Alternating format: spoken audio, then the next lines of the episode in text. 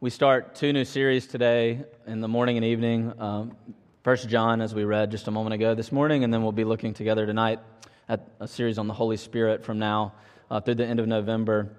We read from this letter, First John. He wrote three letters that we have in our Bible, and this is the Apostle John. He's known as the beloved disciple of Jesus. He's the writer of the gospel. And you can know that without him telling us very quickly. When you look at the text, you'll see in the very first verse, he starts out by saying, That which was from the beginning, and then ends that verse with the word of life. And if you've read the Gospel of John, you might remember John chapter 1. From the beginning, in the beginning was the Word. And so it's almost the exact same way to start in the Gospel of John and First John here.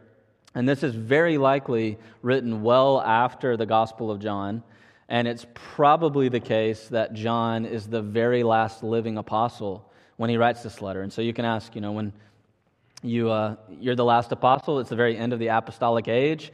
And you say, well, what does the very last apostle want to say to the next generation of Christians when the apostles, those who saw Jesus rise from the dead, when they're all gone? And John, this is what John gives us, exactly what John gives us. And, you know, you say, what do you want to say to us, John? At the end of the apostolic age. And he says it right here in verses 1 to 4. He gives you here the very purpose of Christianity, the, the, the entire point, the core of Christianity. And you know, you might, we might ask today in 2022, as modern 21st century people, why read the Bible? Why get up on Sunday and come to a worship service? Why pray? Why put money as we do into so many ministries? And, and here it is. It's right here in verse 3. John tells you exactly the answer. He says, So that you might have fellowship with God like I have.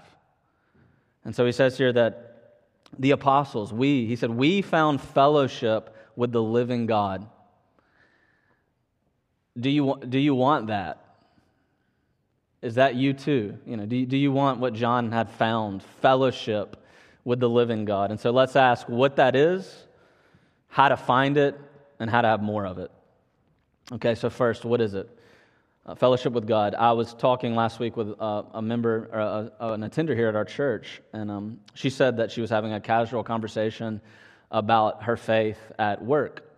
And her coworker said, you know, I just, something like, I just don't see why you need religion in order to have a happy life. Now, look, that, that's incredibly common in a place like Edinburgh. We've all heard something like that from people. And people will say, I, I can have a good life, a healthy life, a happy life without, without being devout, without being religious. And sometimes there, you know, there's two different meanings to that. One of the meanings is I don't need organized historic religion. You know, I don't need to step into a church building in order to have a happy life. But maybe I'm spiritual. But the other meaning with that is I don't need a life of faith at all. I don't need to be spiritual at all in order to have a happy life. Now, I think if the Apostle John was still alive, if he was here in 2022, imagine that. I think if, you, if, if somebody said that to him, he would say something like this Sure, you know, you, you don't need Christianity to have a happy life. You know, it, this is empirically obvious. It's empirically obvious to, to all of us. You can you, you don't need religious faith to have a good time on a saturday night. You don't need religious faith to enjoy the ring the ring of power the, the, new Net, the new netflix and amazon series. You know you don't you don't need faith for that. You don't need faith to have financial security. You don't need faith to find comforts. But what john would come to you to all of us today to the modern person in edinburgh and say is but do you want but do you want more than little happinesses do you want, do you want fulfillment? Do you want joy? Verse 4. Joy is when you're sad, but you're still full of hope. And so, what he says here is Do you want true religion, not just religion, true religion, which is real fulfillment? Do you want, do you want it? And so, he comes to say exactly what the answer is. You know, have, have you heard it said, I don't need faith to have happiness? And John asks you here, Do you want everlasting joy? Do you want more than happiness? Do you want something else? Fellowship with God is core Christianity. It is the point of what we gather for, it is the point for which Jesus came into the world. It's the very centerpiece.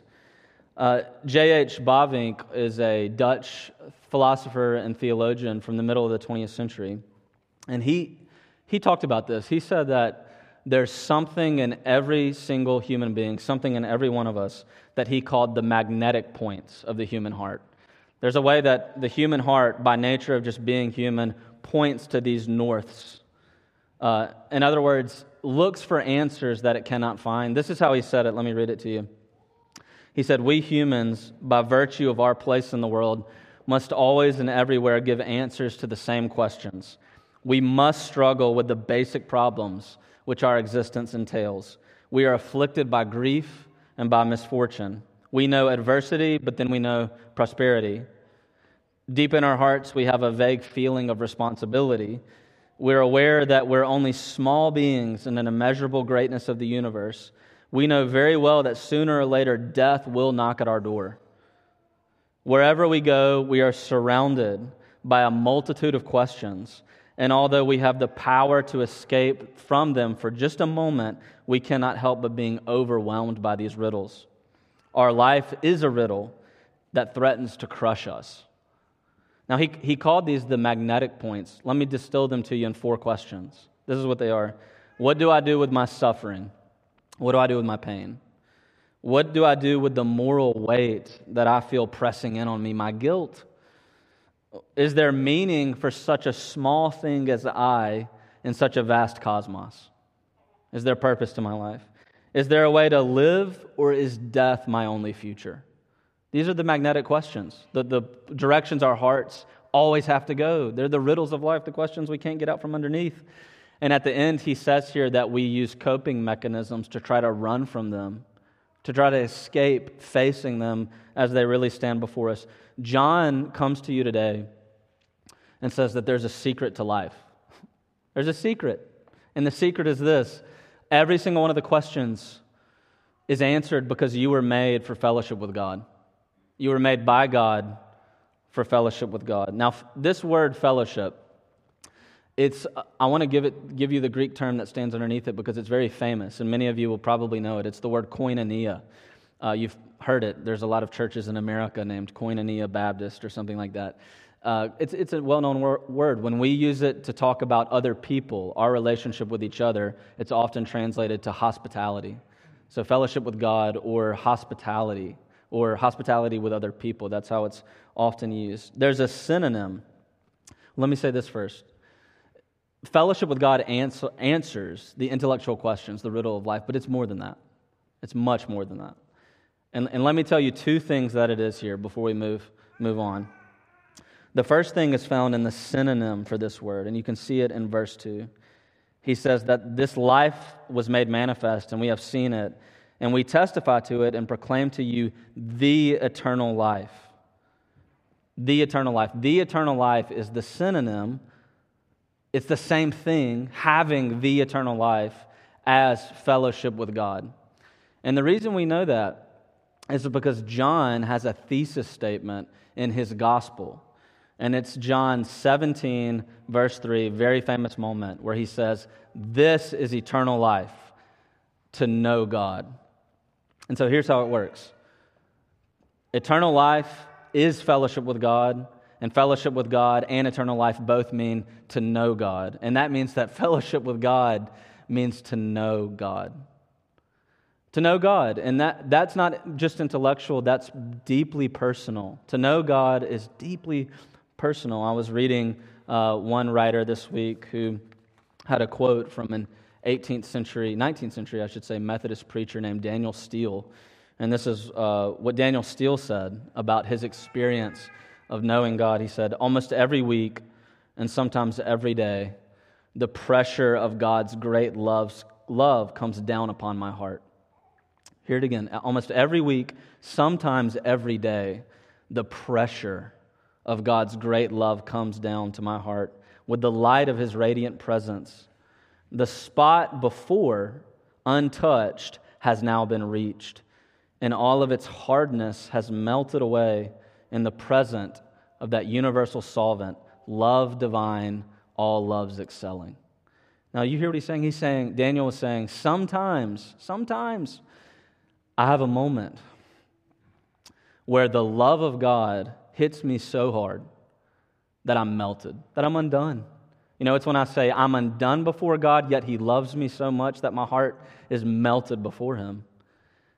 And that's what it means to have fellowship with God.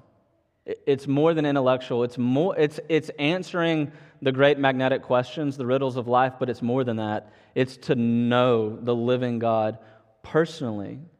It's when you come to a place in your life where you say, Who am I that you would think of me, God? Who am I that you would think of me? And yet you do. For all the times that I've ignored you in my daily life, you think of me. You've come down for me. You love me.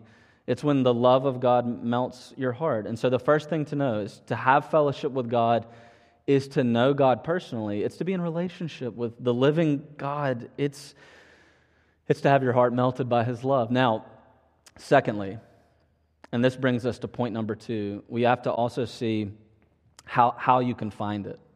And this is the second aspect of fellowship with God. How do you find fellowship with God? Secondly, and John tells us here that first, you've got to look in the right place for it. You've got to look in the right place. Now, uh, in order to understand what he says here in the first and second verses, clearly, you have to know that most of the letter of John is actually uh, written to combat, to push back against uh, a group of teachers that were present, probably in the area of Ephesus, at the very end of the first century AD. And John is writing to teach a, to remind the church of the gospel that he had preached. And we know a little bit more about them than John gives us. You know, what you have to do to figure out exactly who he's talking about, scholars have to go through. You can do this. You go through, you pour through the letter, and you look at all the places where he's countering something subtly, and you can start to put it together and say, ah, this must have been what the opponents were teaching at the time. And then we know from a couple of John's own disciples, some guys that he, he discipled, one by the name of Polycarp, uh, a little bit more about who these folks were. And we think probably that they were a group of people called, that are later going to be called the Ebionites. Okay, that name's not important at all. What they were teaching was quite simple. You can see it actually very subtly in 1 John 4, verse 2. He says, By this you know the Spirit of God. How do you know if the Spirit of God, what you're hearing, is true? Every spirit that confesses that Jesus Christ has come in the flesh is from God. Now, it's subtle, but listen, what he's saying there is that there's probably a group of teachers that he's opposing that were saying, the Jesus that you've seen, first century people, in, in flesh, this human being, is not the Christ of God. In other words, that he's not from God and of God or co eternal with God, that he's just a man. That's what they were teaching. And what they said even more was that, okay, John said this, but do you want to have fellowship with God? Here's how you get it. Here's how you get it Jesus is a great moral teacher. And, and you need to come underneath him. You need to follow him because what happened in the Gospels, they say, is that Jesus was so holy, he was so morally good before God, that God accepted Jesus as his son. You know, Jesus was a normal human, but then God looked and said, That man is particularly great among all people. And so he said, I'm adopting him as my special son, and I'm going to use him as the great example to the world of how to live. And so the Ebionites were saying that. They were saying, they were saying, Look, have you heard this before? I don't, I don't need I don't need religion. I don't need devout faith. I don't need, a historic Christianity to have a happy life, but I really do like Jesus, the moral teacher. I really do find that Jesus is a great example. I, I look at him and I think, uh, I want to live my life like that, but I don't need this. I don't need the rest of it. I don't need this. I don't need historic Christianity in any other way to be happy. And look, John is saying first, here's how not to find fellowship with God. He's saying that, well, there's, there's nothing new under, under the sun. You know, you come and say today, science has now shown us, we now, we now know that the miracles and all the extra stuff in the Gospels that, had to, that couldn't be real, that really what we have to do with Jesus is that we have to go with him, we have to look for the good bits, which is his great moral teaching love one another. Uh, love God, love neighbor as you, as you love yourself. And John was dealing with that in the very first century. that There's nothing new under the sun. And here's what John says. He comes and says, that, That's how not to find fellowship with God. Here's how to find fellowship with God. You see what he's doing in verse 1 and 2? He's countering that teaching. And how does he say it? What, did, what does he say? First, that which was from the beginning, that which was from the beginning, the word of life. And so immediately he's trying to say, Remember the gospel, John chapter 1, the gospel of John, where I said to you, The man that I knew, was from the very beginning, in the beginning, in fact. In other words, he was there saying, He is the creator God, co eternal with the God that you know, the Father, that he, he is so much the creator that he is God himself.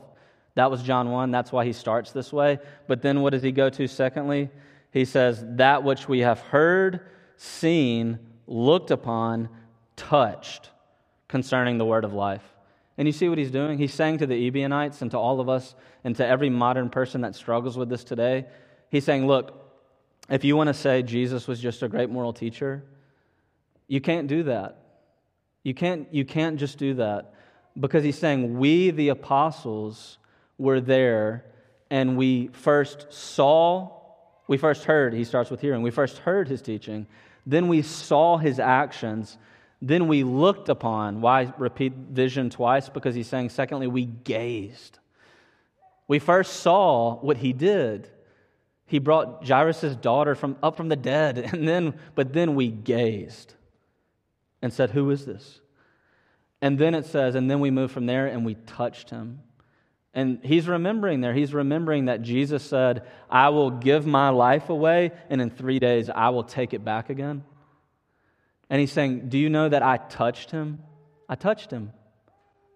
And there were many, many witnesses, more than 500, and the, every one of the apostles has gone forth saying the same thing. And so here's what John's doing. He's saying to the Ebionites, he's saying to the modern person who says, Jesus is just a great moral teacher, and that's enough for me. He's saying, You can't do that. Because I'm telling you that I looked upon him, I touched him, I saw him. That there is a historic, audible, visible, tangible appearance of the eternal God that has come into history. He's saying, That's the claim I'm making. And so you can reject that claim, but you have to at least pass through it. You can't just say, well, Jesus was a great moral teacher. He's, no, all the eyewitnesses said otherwise. And so at least you have to wrestle with it. At least you have to be willing to walk through that claim and decide what to do with that claim that Jesus Christ is not just a great moral teacher, he is God come into history itself, that he died and that he rose again from the dead. If a man in the middle of history rose from the dead and there were eyewitnesses, you've got to wrestle with that. You've got to do something with that. You've got to either bow before that man or totally reject him. There's no way to just go about and say, well, he was just a great moral teacher. And so this is what John says to move to the, our final point. He says, remember John 17, 3? This is eternal life. This is fellowship with God, to know God. And then he adds this, and to know his Son, Jesus Christ, sent from the Father. What is fellowship with God? What is, what is John saying? He's saying, you've got to look in the right place for it. And the right place is through this man, God become man. God enter into history, God who said, I will give up my life and I will take it back again in three days. That this is the appearance of the living God into human history, and that this is where you must go to find real fellowship with the living God. John is saying, Listen, modern person, I'm, I'm not telling you a fable, I'm telling you a history. And Peter in 2 Peter 1.16, he remarks that even, even in the first century, the Greek and Roman mythologists understood that they were creating stories, fables. But that's not at all the genre that John's giving us here. He's giving us history. And we've got to wrestle with it. Now, finally, finally, how to, how to grow, how to have this, how to grow into this. Let me give you three ways. Let me give you three ways as we close. One, I've already said it, but to have fellowship with God, real fellowship, is to believe in the age of life. All right, one more thing about eternal life. Um, ever since the 17th century, we've been translating this little phrase, eternal life, as eternal life, um, which is a very good way to translate it. In, in the Greek text, it's very literally, it says, the age of life. the age of life. And so the word age or ages is often translated as eternal. And that's significant. I was reading a, um, I was reading an author this week who was talking about uh, the early, early Soviet era in Russia. And there was a journalist named Nicholas Steffens. 1919 traveled to this very early Soviet Union, and he came back. He looked at it, and he came back and he said, I have seen the future, and it works. He said he saw early, early Soviet Russia, and he said, I've seen the future, and it works. Now, you remember that future. That future turned out to be the Soviet gulag and the deaths, the deaths of millions and millions of people. And that's just, you know, that's just one example among many that, that no human government, no human society can ever offer this very specific word here, the age of life. That even in the best human society, we're still under the domain of the age of death, not the age of life. All of us. Injustices abound. And Augustine very famously put it so well when he said, The city of man can never be the city of God. Never. Not in this life. Look, if, if you put your hope in something from this life, like a politic, a government, uh, your, your bank account, whatever it may be, to fulfill you, then know that, just know that you have religion. You have a life of faith. You have something that you've put your hope in, your trust in, that you think is going to fulfill, fulfill you, bring for you the age of life, and it will not. It will disappoint you. It will end. It is the age of death. We're underneath it. Because of our sin, we're underneath the age of death. And here, here John says, John 17, to know God is eternal life. To have fellowship with God is eternal life, the age of life. To have fellowship with God is the age of life, meaning that if you know Jesus personally, you have the age of life, not death. And how do you have it? And I'll end this first one with, with Paul. Paul says it like this Here's how you have it. If you believe on Christ today, you are so united to the age of life himself that when Jesus Christ died, it's as if you died there that day. Your sin died, your guilt died. It was, it was crucified in him. That you so have eternal life, the age of life, that when he rose from the dead, it's as if you have already risen beyond death. It's so sure. That's the assurance you have unto the age of life if you are united to the age of life, Jesus Christ, by simply believing. And that's how you have fellowship with God. Secondly, of three, that means then that means you're a Christian. You know that means that if you have that, you're a Christian, and that means today we're all called as believers. If you're a believer today, to then go forth and delight in his presence. Um, how, do you, how do you grow in fellowship with God? Delight into his presence more and more. In other words, we, we sang it in Psalm 63 seek his face. And so let me just let me offer you a quote from John Calvin. I love Calvin here. He's so helpful. He says, How difficult it is for us to believe. Every one of us knows too well by their own experience that it is hard to believe. Thank you, John. We love John for that. Look, are you a Christian today? And you say, you know, have you, like me, found times of prayer, times of reading scripture, times of worship stifling to your heart and difficult? difficult to really believe, difficult to fellowship with God when you're in the midst of worship, when you're in the midst of your Bible reading, you're in the midst of your prayer life. And if you say yes to that, then I would say, Who among us can cast the first stone? John Calvin wouldn't. And you see, and in other words, well, let me ask you this question. And I only ask you this because I know that this is my struggle. This is my heart if you find yourself struggling with fellowship with God, abiding with God in worship and prayer and scripture and all the other ways, let me ask you this Are you practicing religion instead of seeking the face of God? In other words, are you praying, but you're not praying to God?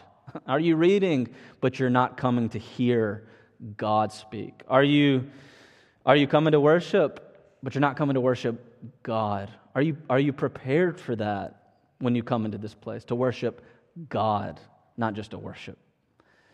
And sometimes, let me say, fair enough, sometimes practicing religion is exactly the thing we need to do because that's as far as we can get emotionally, depending on where we are in life.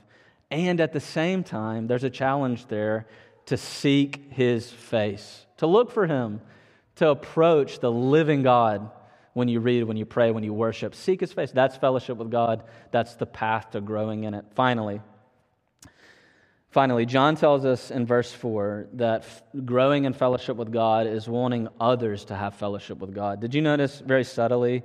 We are writing these things to you so that our joy may be complete. He's talking about the apostles. Say, I, representing the apostles, write this about Jesus' his history to you so that my joy might be full. And so he's saying, You want to have more fullness, more, more fellowship with the living God? Do you joy and delight in God the more you see others joying and delighting in God? You know, do you want to extend the history of Jesus Christ to other people so that you might know the joy of fellowship with God even more alongside and with them? That's what John says. John says the more we give this gift to others, the more we share in it with brothers and sisters that believe, the more our joy goes up, the more we love God, the more we fellowship with God. And so as a last word, as a last word, there's an example of this, very, very precise example of this. Delighting in the presence of God and enjoying God more because we fellowship with other people who enjoy God, and it all comes together. Where does it all come together for the Apostle Paul? 1 Corinthians 10. 1 Corinthians 10, Paul uses the phrase, the word koinonia, and he says, fellowship, the cup of blessing that we bless is it not fellowship together in the blood of Christ? The bread that we are about to break, is it not fellowship together in the body of Christ? It is fellowship with God today by the Holy Spirit and fellowship with one another, koinonia. And so we grow in it more and more unto the joy of the living God. Will you take today and eat and drink the body and blood of Christ in order to fellowship, to know the presence of the living God? through Jesus Christ. Let's pray. Father, we thank you uh, for the history of Jesus, and we ask today that you would help us to believe in the eyewitness testimony, Lord, that you would help us to believe the Christ of history is the Christ of faith. And so move upon us now to know the resurrected Son of God as we come to celebrate your Lord's Supper this morning as we come to witness to the day that you will come to see us in person, in the flesh, in real history, where we will break bread and drink wine with you. We long for it. We say Maranatha now, and we say, Come and meet with us by the Holy Spirit. In Christ's name, amen.